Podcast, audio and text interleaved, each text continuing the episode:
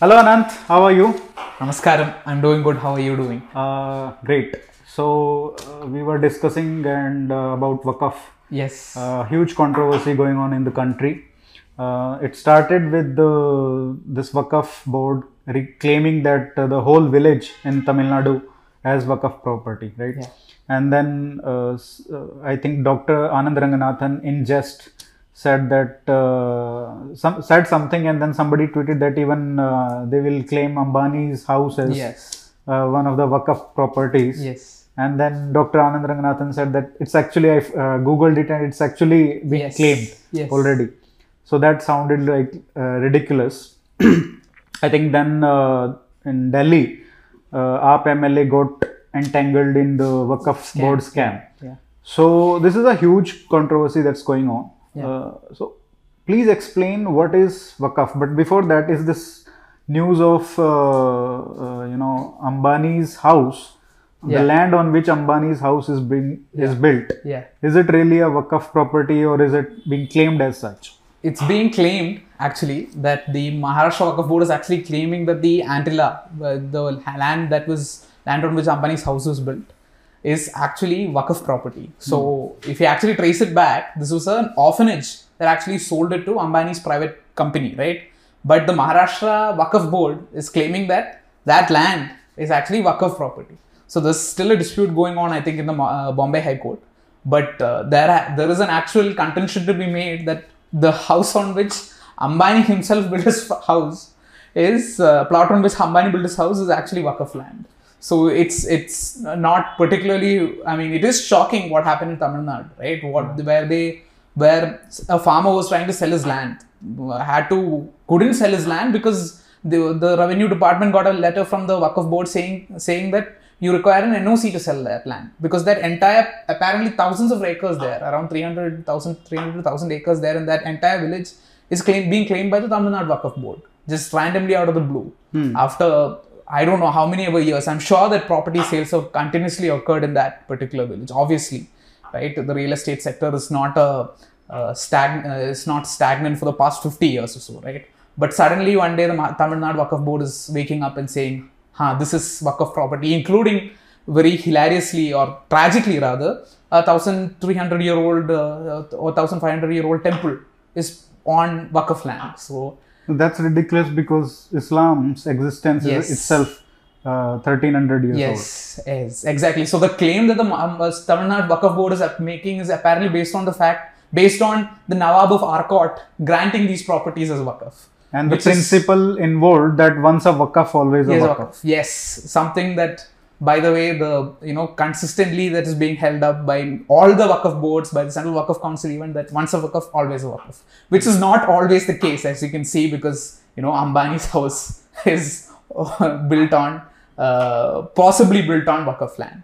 So it's not as true as it sounds, but yes, this idea that Waqf is inalienable, right? That's Yeah, we will come to Yeah. this. Uh, what what is the whole concept of it? yeah, But uh, the huge scale of this thing, yes, like there are around six to seven lakh acres yes, of land in the whole country Yes. that is being claimed as Wakaf property, and Yes. you you have to imagine this scale because around we have around six to seven lakh villages. yes. So every village, imagine every village has at least on Yeah. average one acre Yeah. of Wakaf land. Yes. So that is the scale we are talking about. yes. So what is let's start with this. What is Wakaf?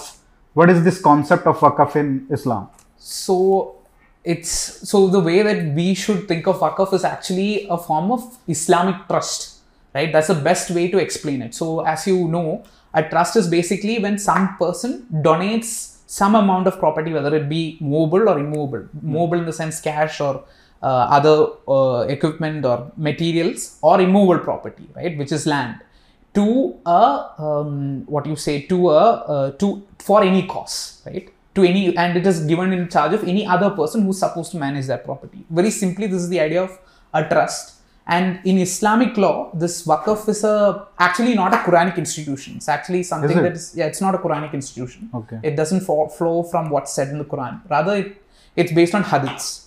So hadiths is basically the practice of uh, the Prophet, right? So based on what has happened, what the original uh, Waqf was some date uh, date plantation that uh, uh, uh, one of the early Muslim converts decided to donate to the cause of Islam, right? So that is how the wakaf originated. Okay. So the idea behind wakaf is that you are uh, donating it to the Islamic cause. You are donating it in the name of Allah, right? So he, he the land is owned, uh, owned or supposedly owned for the purpose of promoting the religion, which is or or owned by God themselves, right? So uh, obviously, because uh, you know it's not a juristic person, Allah is not a juristic person, or God is not a juristic person.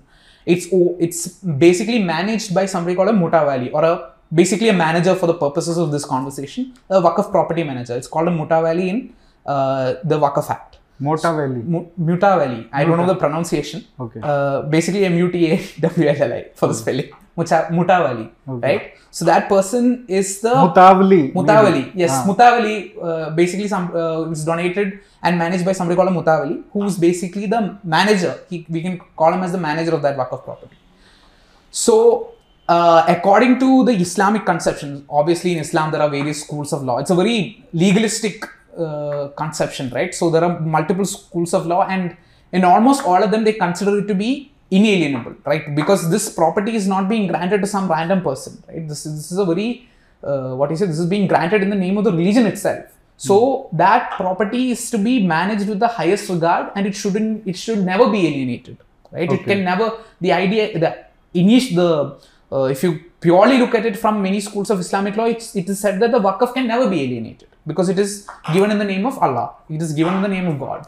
So that's where the once a waqf, Yes, always a waqf. Idea starts from that. That you know the property is so uh, pristine in its Sacred. uh, sacred in its this thing that it cannot be uh, alienated in any fa- fashion. Hmm. So that's how this idea of waqf started. So you can actually call it a form of. It's actually to analyze it properly. You have to view it as a trust. So when you say when we talk about waqf, we always say ah, the waqf board owns this property to, to be very technical, it's not exactly true, right? What Waqf boards are doing, and that's actually, we can come to that, how the history of Waqf actually originated. It's actually a sort, sort of trust rather than, so when we talk about all these Waqf boards, they're actually regulating individual trusts, individual Waqfs, which are, which can be viewed as individual trusts. Yeah, we'll come to that. Yeah. Uh, uh, it, what's interesting is this whatever these terms we are using, right? Yeah. Uh, legalistic, jurisdiction, all these things. These are very modern institutions Yes. as such. yes. So, uh, do we see that how that concept legally has evolved? Like in Islamic con- Islamic uh, Yeah. kingdoms, yeah.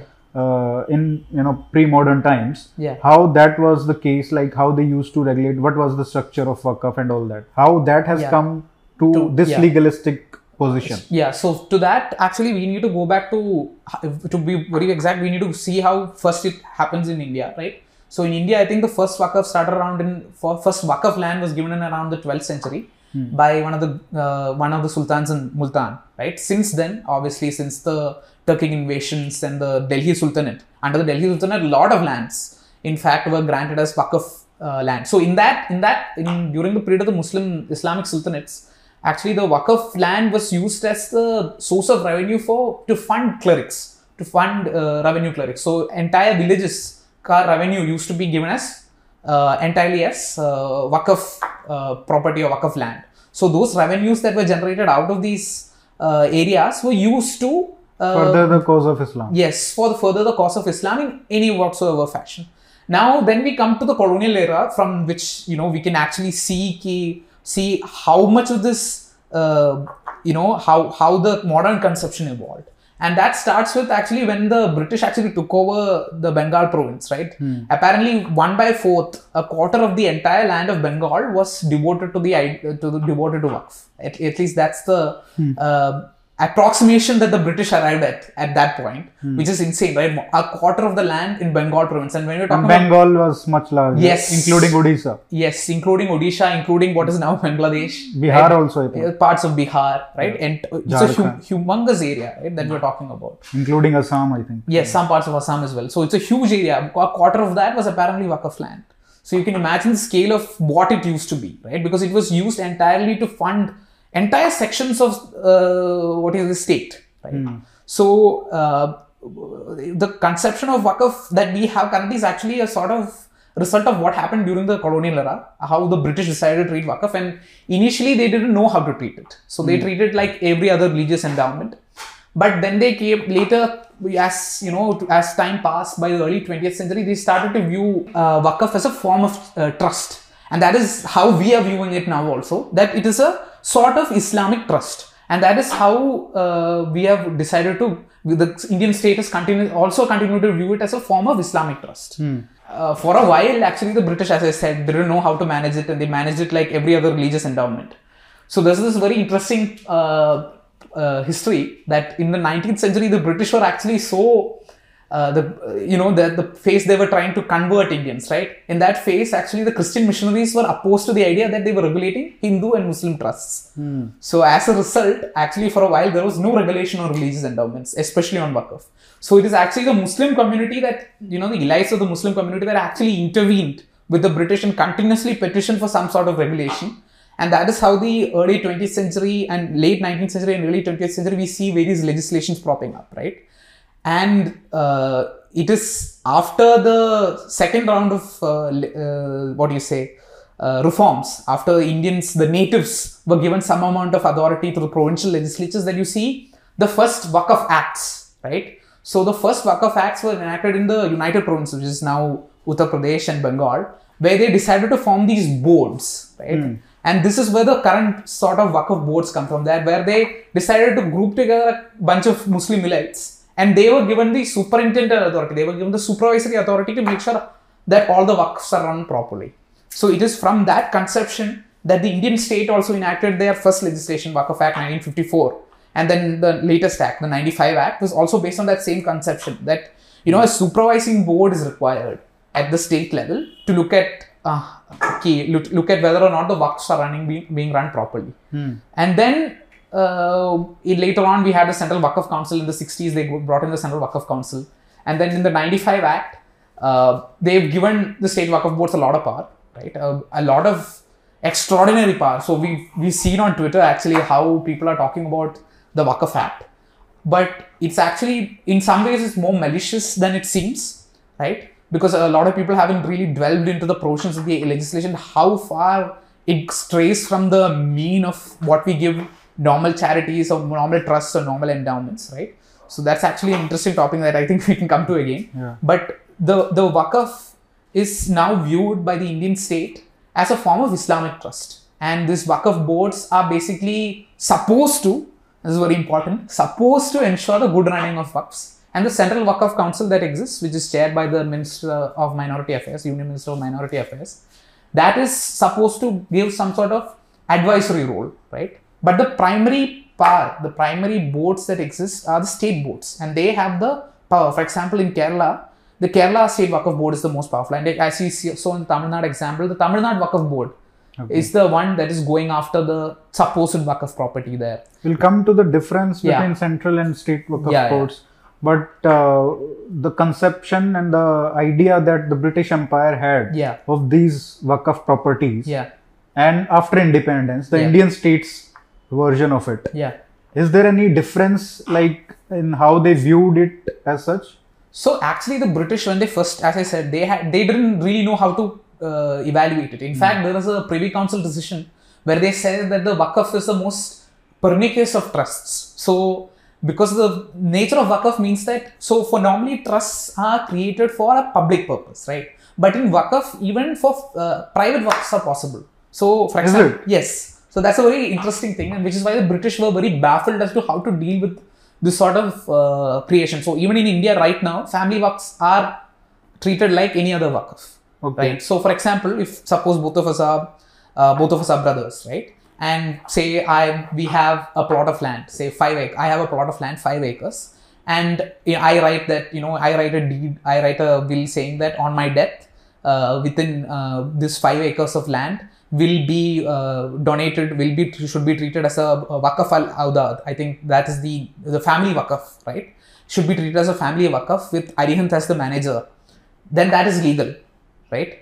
Okay. as in and you are you are going to enjoy the proceeds of that five plot uh, five acre plot that is considered as waqf as any other property that i have donated for say the exclusively for the cause of Islam. Understood. So, what is the uh, what is the benefit of this? the the benefit of this is that you're creating a family trust, right? Okay. As, just like we create, just like there are private trusts that we can create. Yeah. Here, the both the private Waqf trusts and the public Waqf trusts are tre- treated in the same manner by the Waqf Act. So actually, the British were very baffled because the nature of how you regulate a private trust or the nature of how the state views a private trust is very different from how the state will view a public trust, right? So when the when when the Waqf uh, when the Muslim elites actually wanted both Waqfs to be uh, treated the same, they actually enacted a legislation called the Waqf Validating Act to ensure that all private Waqfs are treated on par. In fact, they had to legislate it twice because the initial 13. But initial what I don't understand is Yeah. what is the benefit of converting, for example, my own Yeah. property into a private wakaf? Yeah. Do I get any, uh, for example, do I uh, get exemption from anything or? yeah because- it, it is possible that you get so it, it you you so it's a trust right it's it doesn't it doesn't fall within the conception of a uh, so it, it, you you for example when i give you that five plot acre it will pass on from generation to generation but you can never alienate it it's a permanent source of income right because the wakaf is inalienable so instead if i just give you the five plot acre and you go sell it understood Okay. as in, for example, if that five acre plot, if I just give it to you, you can So alienate is- it any way you want. This is right? Hmm. also uh, a way of keeping that Yes. land uh, away from like Yes. it, From- it prevents from- it from segregation. Yes, it prevents it from being alienated from within the Family the itself. family and within the community itself as well, right? Yeah. Because the property will only even if, you if you have no successor, it still means that this is Waqf property. It doesn't go to anywhere else, right? It So everybody will yes. get to enjoy the benefits of this Yes. in the family. Yeah. And uh, if the there family will line not extinguishes, the community can still enjoy it, right? Because the it's still being treated as a waqf. Hmm. So it's a way to prevent the alienation of property from within the family and within the community as well, in a way. Hmm. Because the uh, property is inalienable, right? So that that's the way. So actually, the uh, private waqfs and That's actually a very good idea to pre- prevent fragmentation. yes, Uh, the earlier system, the Hindu system, Yes. where uh, three members, three generations of the Yeah. family owned a property, Yeah. right? Yeah. The agriculture property, and they could not alienated. yeah. So Yeah. that that is very similar. Yes, the HUF still exists. Yeah, but not in that sense. Like but it doesn't exist in the sense that obviously the HUF can sell the land, Yeah, right? But here the sale of land has two barriers.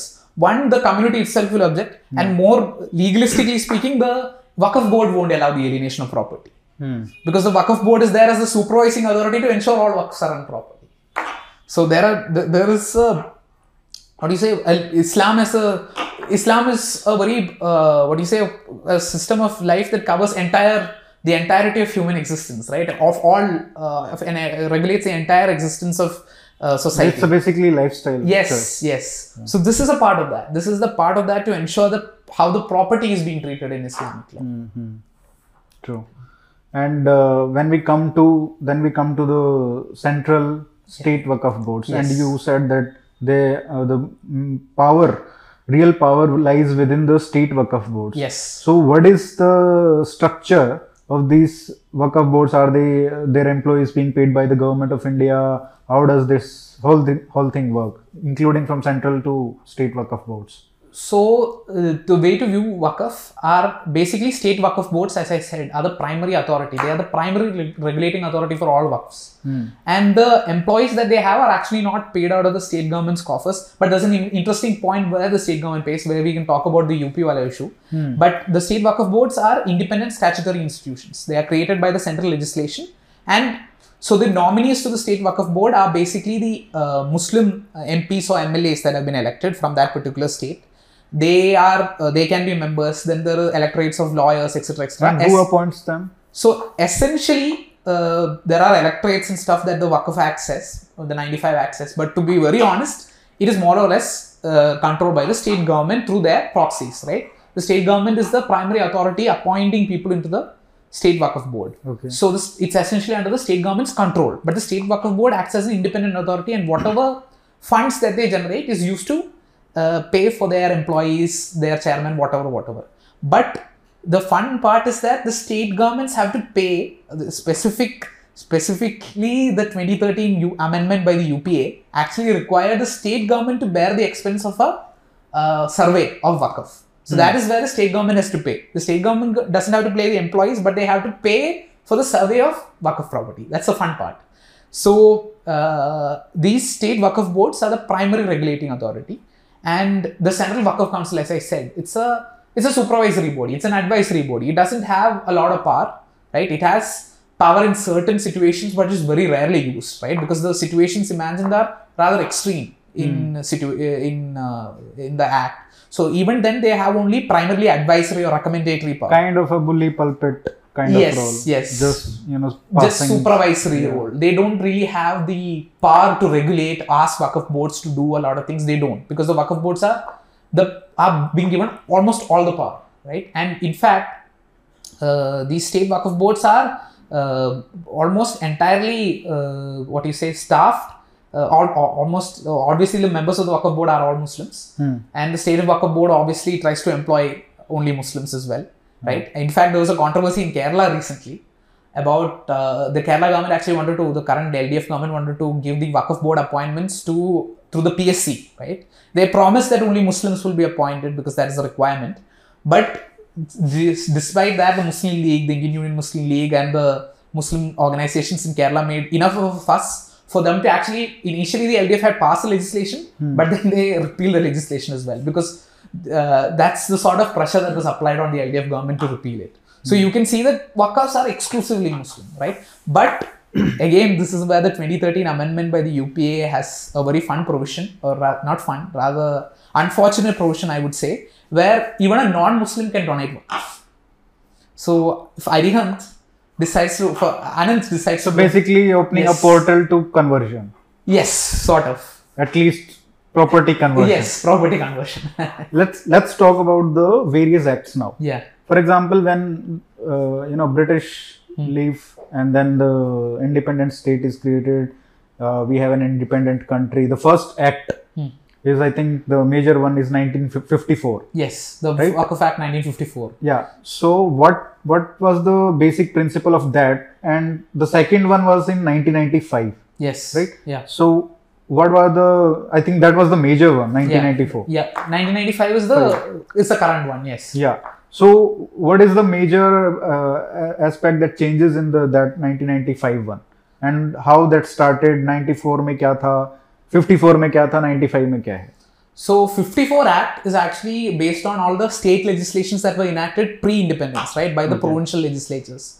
So they actually created these. That is first when we see this state Waqf boards. So some states had these Waqf boards already, like Bengal and UP, United Provinces, etc. Already had these state Waqf boards, hmm. and these Waqf boards were given a lot of power. Like initially, they were given only supervisory power under the Bengal and UP acts. But general, but after that, they were given a lot of significant amount of power to acquire property as well as regulate the waqfs, etc., etc. And you also see this idea of the waqf commissioner hmm. coming around in this 54 Act, where they appoint a bureaucrat, like a senior Muslim bureaucrat, is appointed as uh, the uh, for each waqf board to actually run the waqfs, right, to ensure the regulations of waqf. So that, that is when the what the 54 Act does.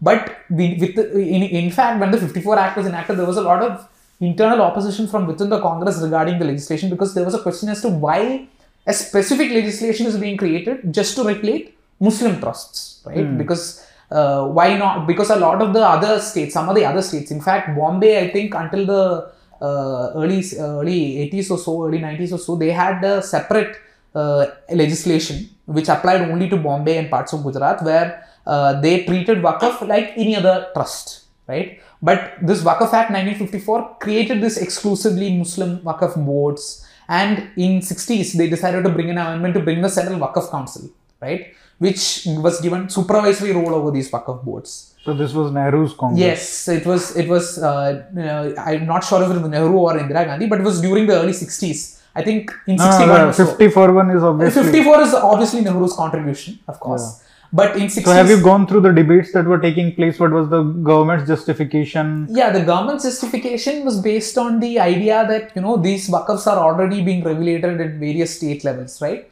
And this is a concurrent list entry. The religious endowments and charitable uh, trusts are a concurrent list entry, and the central government is empowered to regulate. And the idea, when the initial legislation was enacted, obviously the Central Waqf Council does, doesn't exist, right? It's just the state Waqf boards. So it was just meant to create a sort of boilerplate. Key, this is this is Harmonizing all the yes rules. that, that was you could view it as that right trying to harmonize everything but over the course of time through from 61 onwards when the central Waqf council was created then more and more power got vested with the minority affairs ministry as well as the central Waqf council There was no minority affairs Ministry. uh, not minority affairs ministry i mean the department of minority affairs Oh. which was later turned into a ministry Yeah. uh, under upa right Yeah, 2006. Six. Yeah. Till then, uh, I, Department of Minority Affairs existed. So they they had the regulating authority. So there's this interesting. The 95 Act is actually a result of the failure of the 84 Act, uh, 84 Amendment.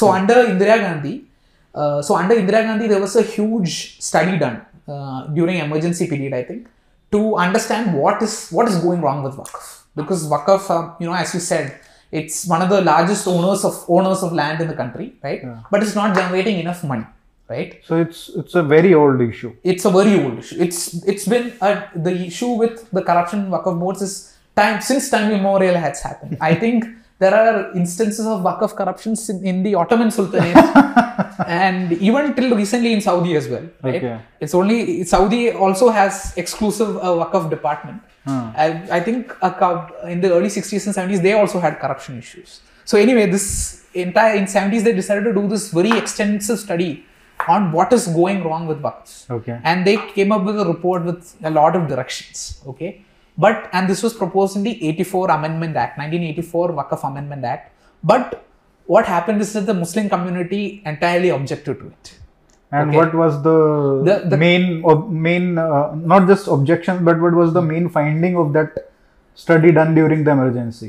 so so they And what was the result? The amendment Yeah. was, of course, a result of it. yes yes And they may not have covered the entirety of the problem. yes so the main conclusion that they came to is that the state Waqf boards are leeching money right Okay. Basically they are they are extracting money out of the waqfs and they are channelizing it in the ways that the waqf board members wanted to go right? And that included personal or? personal political all sorts of corruption was being undertaken. Systematic corruption was there. Personal corruption was also there Okay. right? It was uh, in a way you know if you if you go through it you feel like you know it's it's the wild west. Because uh, the the way waqf boards treated the waqf land was not as some sort of sacred divine this thing as we started out with. They treated it as a tool to create money.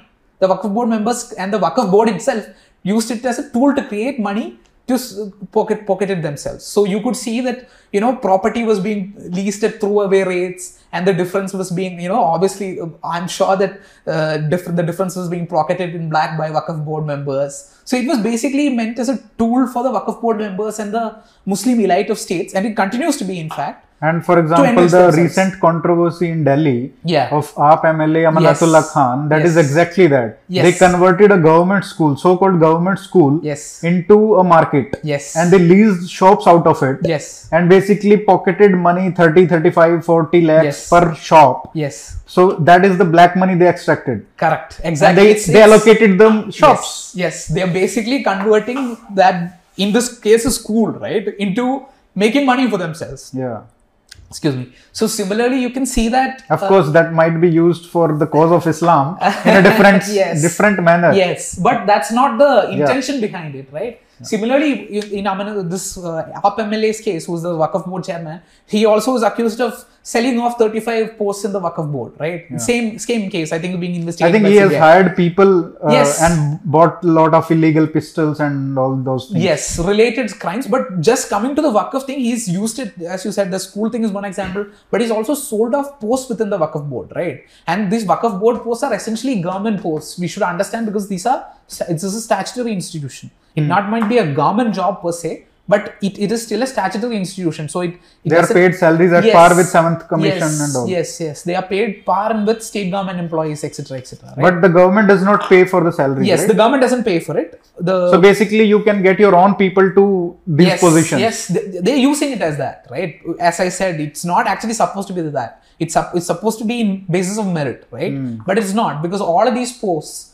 are being sold off. Even uh, these manager posts, right? The Mutawali posts are being sold off in many cases because these are very lucrative posts. Think about uh, being the mutawali of a huge mosque or a school, right? You're managing uh, possibly crores of rupees, right? God knows how much you can pocket, right? So th- this is basically why what the problem of Hmm. and the boards are- problem is that Yeah. all the elites of the muslim society yeah, they are enabling are they are enabling it because they are getting, Yes, they getting benefit- benefits from it Yes. right they Because are they getting are more members of the powerful boards. they are Yeah. getting more powerful they have bec- made these Waqf boards as the instruments to get more power more money Yes. and more influence Yes, politically as well as socially Yes, they're basically using it as an element for patronizing their people, right? To Hmm. put their people into the post. So there's actually an element, there's a huge element of how the larger community is being disadvantaged because of how the Muslim elites in these states behave, right? Hmm, So actually coming to the 84 Act, right? Uh, the 84 Act, eh, basically the Muslim elites objected to this because uh, the proposals because they thought that it is going to completely stop the sort of uh, pilfering that they were doing of waqfs. So, and this is from the failure of the 84 Act to get passed. Only two of those provisions. yeah what was the main amendment in 1984 we Yes. lost yes, way yes. somewhere So the 1984 Act, uh, the Rajiv Gandhi government uh, retrospectively allowed for the evacuee properties or the enemy properties that were Waqf to be Waqf again. So I'll just tell you what happened, right? In 1947, when partition happened, a lot of people left India to go to Pakistan. A lot of people left what became Pakistan to come to India. Those people who left India and left behind immovable property and went to Pakistan, they were designated as evacuee property in 1950. enemy properties also Yeah, I'll come to that. The evacuee property in 1950. Basically, the property that had no owner because the owner itself has left to Pakistan, right? East or West Pakistan. So those properties uh, were designated as evacuee property, right? And was given to the state. Given to the state in the sense given to the Republic of India, correct? In 1962-65, after the Indochina War and the Indo-Pakistan War, we had the Enemy Properties Act, which basically said that anybody who has left the country to Pakistan or China, that property is treated to be treated as enemy property. Okay, that uh, uh, so basically all the evacuee properties essentially became enemy property and got vested with the Republic of India. Now, what happened in 1984? The Congress government decided in, in its all its wisdom that to do appeasement. to do a appeasement and the way they did appeasement right?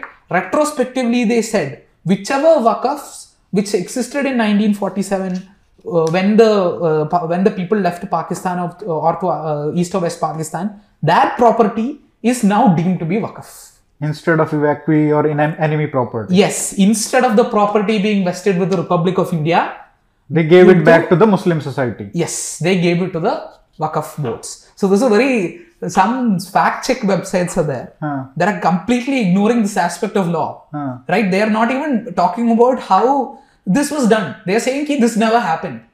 How? The 1984 amendment act does it.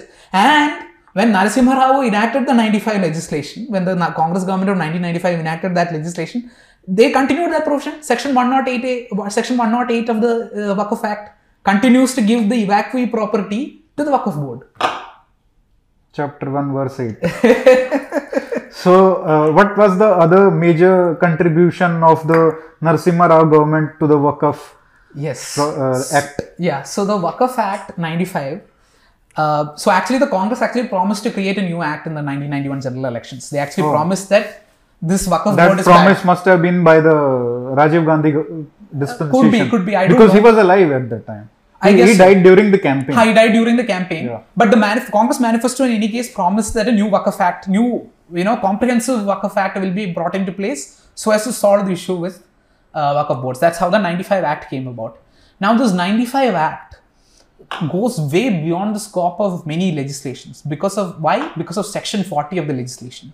Right? Section 40 of the legislation gives state Waqf boards indi- the state Waqf boards the authority to identify any land as Waqf and deem it as Waqf themselves. Right. So, judge jury actually yes, num- judge, jury, executioner. They will investigate whether Arihant's five plot acre is Waqf. They will decide, ki, yes, this is Waqf. And if you have a problem with the Waqf, you don't have recourse to civil court, by the way.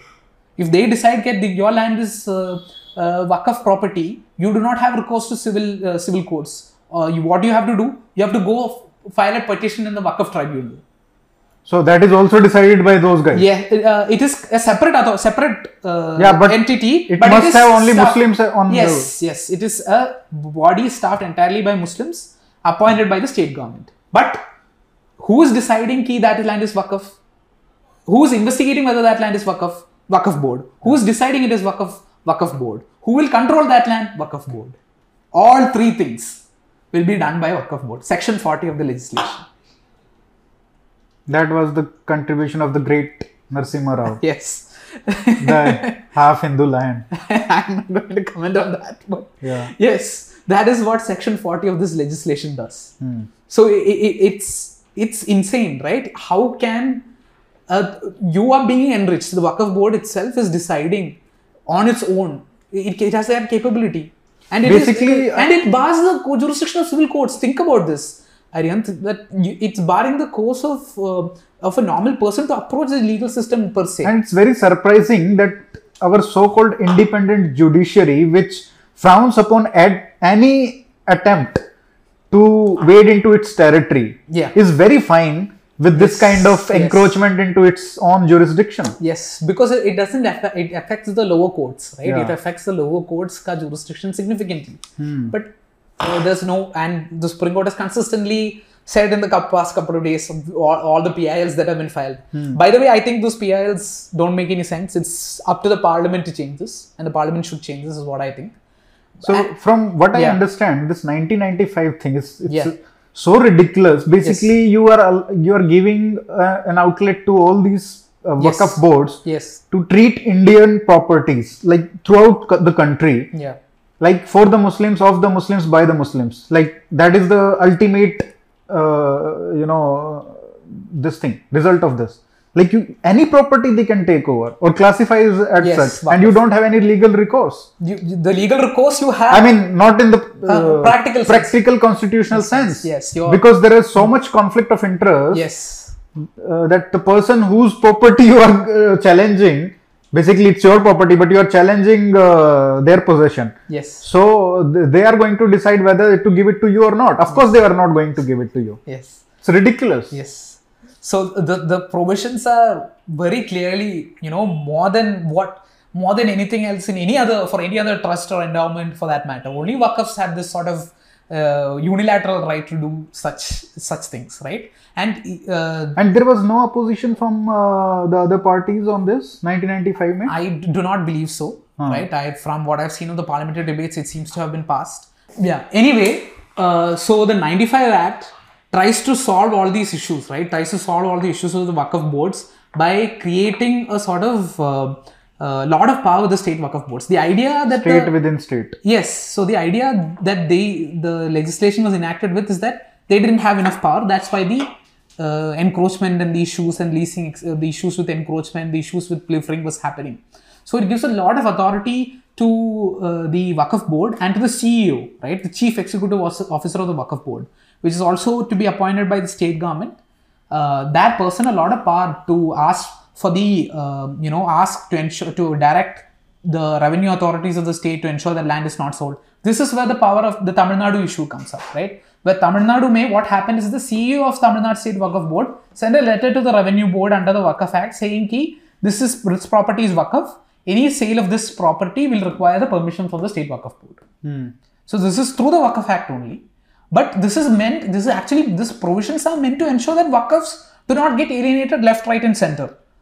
But the truth of the matter is that it's still getting alienated as we see after scam after scam after scam that we see every single uh, year.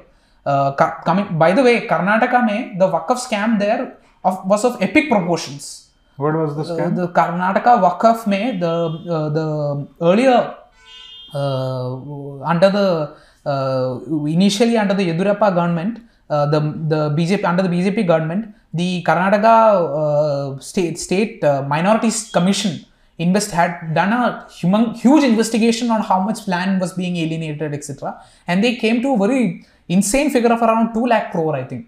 of- 2 lakh crore. of property that was alienated or encroached upon that was Waqf property, right? So this this thousands of acres of land, almost 45 to 50 percent of the Waqf land in Karnataka, was apparently encroached upon or alienated by the Karnataka Waqf board over the years. Hmm. So you can imagine how the scale of the pilfering, the scale of how much encroachment, the scale of how much the Waqf boards have been utilized to their own ends by the uh, respective state boards. So this Karnataka Waqf scam is a humongous scam, and there was actually a huge issue with, the Siddaramaiah government actually refused to table that report, and it was only recently under the uh, Yediyurappa government, the recent uh, only in 2020 that that huge 10,000 ru- page report regarding the Waqf scam was tabled because, because the Siddaramaiah government in fact denied the existence of the scam for a while. So you can see that this Waqfs are you, you know even though there is so much pilfering happening even now, despite it, it's it's it, the provisions th- that are supposed to be utilized to ensure key these properties do not get encroached upon, do not get alienated, are used for the benefit of the Muslim community are still still being uh, encroached upon and uh, uh, and encroached upon, alienated, etc., etc. At the same time, you see that these Waqf boards are doing the sort of thing that they do in Tamil Nadu, where they randomly claim entire plots, entire villages to be Waqf property. So it, it's it's a very uh, dicey situation, right? You have to balance what the intention is with what you what what is supposed to be done. Right now, there is no balance at whatsoever. I think the the huge issue that why some uh, Muslim poli- politicians yes. have or wield so much influence Yeah. usually in state governments. I think this is a major reason for that. For example, Amanatullah Khan. Yes. Why he's uh, always protected by say Kejriwal or why other state CMs protect their minority Yes. uh, members because these people Yeah. have so much money yeah. by doing corruption in all these Yes. Uh, Waqf boards that they can't be touched. Yes, they're exactly. basically funding the parties in a huge manner. yes. Yes. They are they're using it as their personal piggy bank. Yeah. and because of the protection that the not just the personal money gives them but the fact is that as a you know the the muslim veto right the muslim elites use this as a veto power use their money use the patronage that they can give out to ensure that they are still on the top of the and pyramid the, in this whole huge amount of money Yeah. across the boards yeah uh, can be funneled into any campaign, right? Yes, Whatever yes. campaign, national campaign, statewide campaign, yes against any narrative, yes so they can do it at will. yes the, Nobody, no organization in the country has so much power to counter that influence. Yes, because because you must see that the other bigger owners of land are basically the uh, government of India, right? At some level, Yeah. either the defense through the defense or, or through the railways, they own the as much as uh, only only they own as much as immovable property. The Waqf boards through their independent institutions. So the reason that we, it doesn't appear to us to be a big problem is because it's so decentralized, right? It's it's uh, we are seeing it as state-wise. Yes, we are saying it as state-wise, and even when we see it in a state manner, right, it is so dispersed. So it, it is not as concentrated as we might appear. So the local madrasa might be a waqf. Just because the waqf board members in there, it doesn't mean that it's not a waqf. It's still it could still could be a waqf. The random five acre property that you could see somewhere in Noida or ten acre property they see in Bombay, for example, the plot of land that Ambani bought right it was it was it was an orphanages why did why how does the waqf have a role the waqf has a role because probably the orphanage is run by a muslim or the hmm. mus- orphanage is a muslim orphanage. Hmm. At which point the waqf board has regulatory power there. So it, the it's it a it's decentralized. B it's dispersed right? It's not like waqf owns just this plot of land. While on the other hand we all know where railway properties lie. We all know where defense cantonments it's concentrated. But the the the way the Waqf properties have been dispersed, Fully decentralized. Yes, fully decentralized, and it, it, individual persons are donating. Right. Hmm. For y- y- right now, due to the amendment by the UPA, Anand can donate Waqf property. Anand can give his 10 acre, 10 So that, land uh, to Muslim property. What was that, that 2013 amendment? What was the change? So the 2013 amendment did a couple of things. First thing is that it allowed non-Muslims to donate Waqf. Right. That's the first thing. The second thing that it did is give a, gave more power to the Central Waqf Council to direct for the uh, to get the accounts of the state Waqf boards, etc., etc. The idea was to increase the transparency of the uh, how the how accountable state Waqf boards are. But we still see consistently that you know these audits and accountability measures have to take another route because even now you will see that you know those audits and account uh, accounts are not furnished properly and even when they are furnished properly they're probably cooked up right So uh, that is the 2013, uh, and uh, similarly, uh, what else it did is that it also uh, allowed for the uh, 108A, which is it gave the overriding power. So 108, section 108, as I said, gave evacuee slash enemy property to the Waqf. 108A said that it overrides every other legislation to ensure that the enemy property Primacy Act- of this. Yes, ensure that the ensure that there is no bar to the Waqfs of 1947 being treated as Waqf now. So that is what the 2013 amendment did. I see the The 2013 amendment, by the way, flows from the Sachar committee report. Sachar, yeah. Yes, That yes. is the most uh, pernicious, most harmful thing that we have done in this century. It's at par with uh, 1909, uh, you know, that that created uh, this thing uh, that actually led to the partition Yeah, later. yeah, yeah.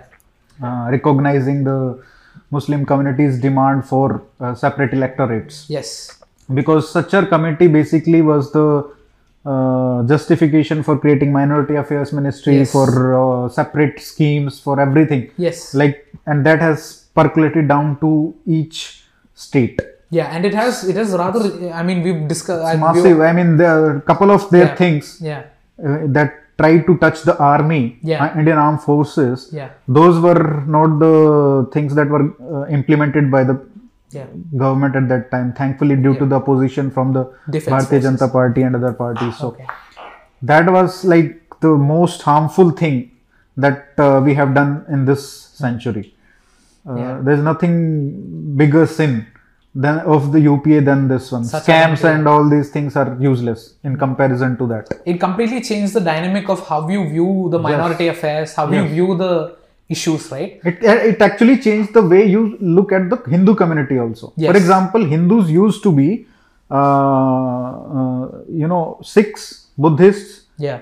Jains, all f- are legally Yeah. were legally treated as Hindus, Yes. right? In 1992, uh, there was the National Commission of Minorities Minorities, that yeah. separated it, Yes. but it was not implemented in the policy sense. Yes. After Sachar committee came, they started implementing the policies like uh, um, exclusive minority scholarship schemes, Yes. giving uh, 15% allocation of every secular scheme. For example, even Pradhan Mantri Awas Yojana Yeah. you know that 50% 15%, yeah. has to be given to minorities so yeah. that that idea Yeah. that minorities have the first right Yes. on nation's resources Yeah. that was implemented policy in policy Yeah. in Through all the policies and all the government schemes Yeah. because of Sachar committee Yes. that is the communal budgeting that we are following till now Now, yeah. Even now in the Waqfs also you see that, right? You see that these very uh, broadly speaking, very unjust provisions exist within the Waqf Act and they have not been touched upon. Or even the fact that so much pilfering has happened, so much corruption has happened. The reason that it is not being scrutinized as much is because it's it, it- there is a don't go there policy, right? Because it's supposed to be of the Muslims. Yeah. And- There's no uh, accountability, there's no transparency, there's no push for it also.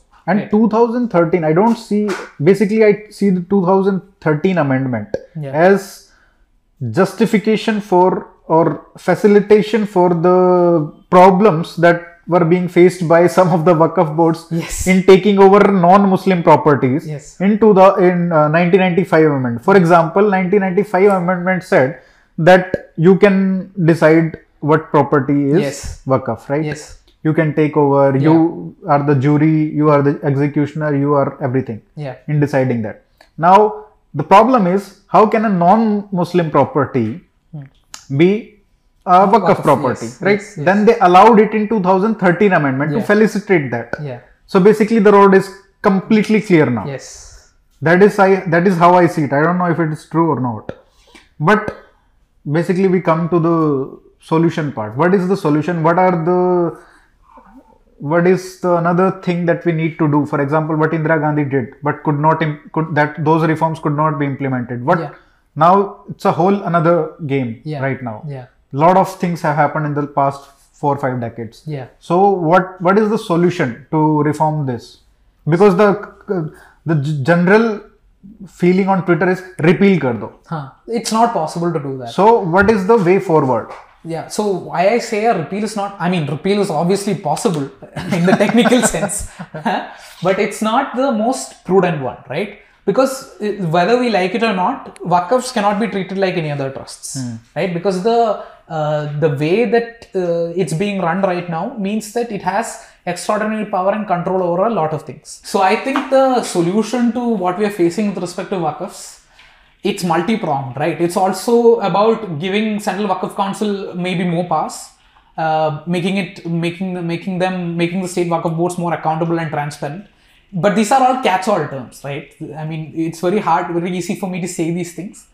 But I think the primary thing that needs to be done is we need to look at Waqfs as any other trust, right? It shouldn't be given any sort of special status. Uh, so I would suggest firstly that this removal of the section 40 provision, right? or changing it particularly to allow the allow the uh, completely uh, take off the Waqf tribunals and give the ability of civil courts to uh, to adjudicate these disputes. Why should I approach the Waqf tribunal? Hmm. The, the primary the way that the way that property disputes have been handled in every other instances with civil courts. So why should in this instance why should I go to a tribunal and then to a high court? It should be given to the uh, to the legal system of the country, right? Because that Waqfs should be treated like any other trust. Hmm. That's the first primary thing that needs to be done. Second, I think there is no way a Muslim, a non-Muslim would want to, you know, this idea that a non-Muslim can donate a waqf is, uh, you know, it's is flawed inherently. From the perspective of Islamic law, it might not be flawed, but from the perspective of secular law, from the perspective of uh, objective law, it is flawed, right? So it, sh- it should also be given, given away with because it, it otherwise creates a lot of disputes, especially when you have a provision with Section 40, as you pointed out. It creates that opportunity window to claim any land, right, which shouldn't be there that is the second part and i think that this system of how you have the state governments not paying at enough attention right? It should it should be more uh, they are not paying enough attention because it benefits them. So the state government's role should be reduced in how they handle these Waqfs because they are in, inherently being benefited out of it. And i'll just give you an example for this. The during the Siddaramaiah government one of the ministers the minister for minority affairs was accused of encroaching Waqf property. Was accused of uh, uh, ac- encroaching Waqf property. So you can see that you know the, the accountability matrix does not cannot exist with the state government, right? And uh, the other part of it is that uh, the the provisions that allow for the uh, you know the Waqfs to be uh, the survey of Waqfs, right?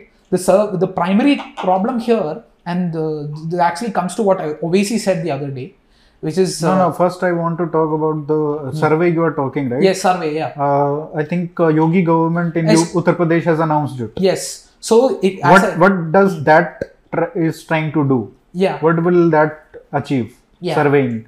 So actually, uh, the survey right now, as I said uh, in the beginning itself, the state government actually bears the responsibility of the cost of survey, and the state government is actually mandated under the Waqf Act to do these surveys.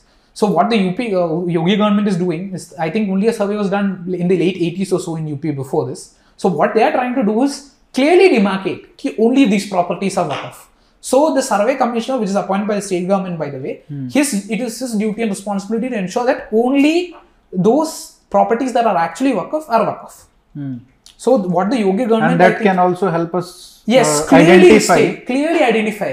Also identify Hmm. what are the pro- what were the properties demarcated in 1980s Yes. and what is the progress now? Yes, correct. Because I I believe that lot of new land has been classified Yes, as yes. Pro- in these years. Yes, of course. Yeah. Because I mean, a lot of e- every at every single person's death, it's possible that some or the other property is donated as Waqf. So the idea, I think, behind the Yogi government's this thing is to clearly demarcate that only these lands are Waqf and nothing more, right? And that's why Owaisi has raised such a fuss. Yeah. What because because the because the vagueness, the ambiguity of what is Waqf is clear then, right? So and uh, this uh, survey, I think, will benefit. Uh, clearly demarcate and clearly able to segregate which properties are Waqf, which aren't Waqf. So then there is no question mark as to what uh, what there is no ambiguity regarding what is Waqf, and that is why the survey is actually very important in that respect.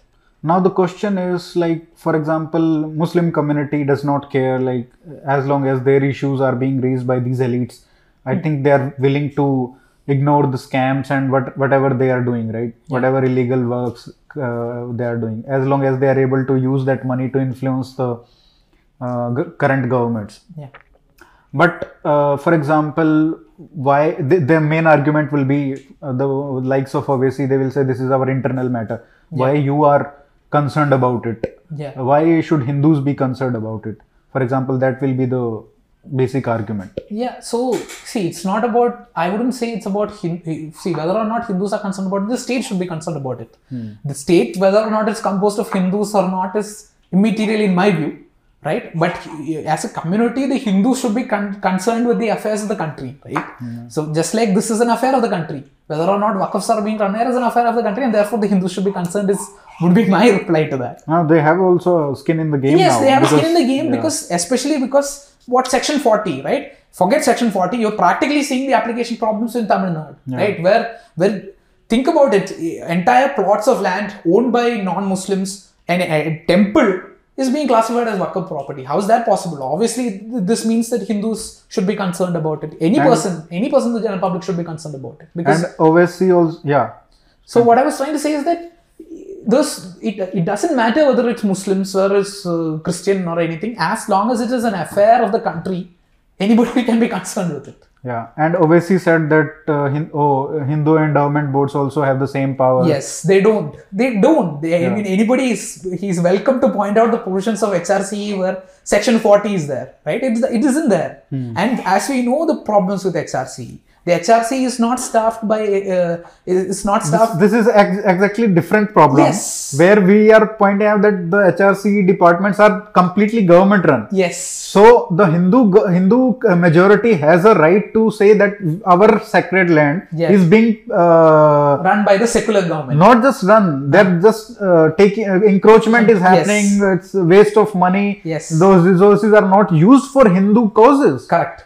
Unlike where, where, you see, yeah, exactly. Where you see, you see in multiple states that the money being generated out of temples is not being exclusively used for temples. Yeah. In many states, the money being generated out of temples is used in developmental activities Yeah, by the state government. Who knows if it's being funded to, uh, you know, for To work of yeah, conduct work, work of surveys. yeah, who knows? Yeah, that's exactly the problem, right? Yeah. Think about it. It's possible that the temple revenues of temple revenues of Karnataka government is used to conduct the survey of Waqf properties in Karnataka. Yeah. It's possible. It's entirely possible. Yeah. How insane is that?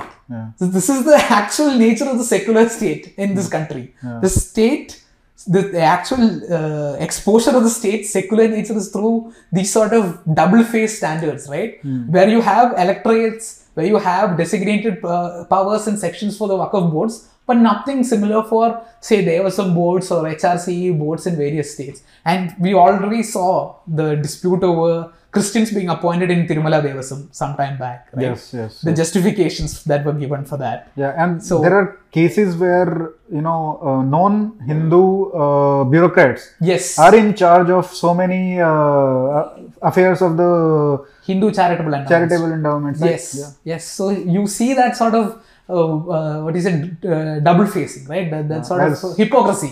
While- Hypocrisy की भी कोई सीमा होती है. So that meme is there. Uh, so what should one or two things that should be done right away, as Right. soon as possible? right away reversal of section 40 change it to give authority of people to litigate in normal courts Uh, the other uh, thing would be to uh, take away the ability of non-muslims to donate waqf the other thing would be to ensure that state waqf boards cannot uh, you know do not have so much power to desi- uh, to give uh, direction to revenue authorities that noc needs to be given to take waqf land etc etc so i think uh, Basically, you are suggesting the reversal of 2013 Sonia Gandhi's amendments Yes. and Narasimha Rao's amendment of 1994. not amendment the act it's the, a the fresh act. yes the fresh act ka most controversial provisions Yes. at minimum that those, those are the minimum things that need to be done because this is this is not about anything else but this is about property right and property we have viewed from our society lens property is the most valuable commodity that one can hold so this is a very like it's it cannot be treated like anything else True. Uh, it was wonderful, Anand. Yes. Uh, very i hope i didn't make it too legal no, no, no. It was very educating and uh, wonderful uh, experience. Got to learn a lot of things. Thank you so much, man. Thank you.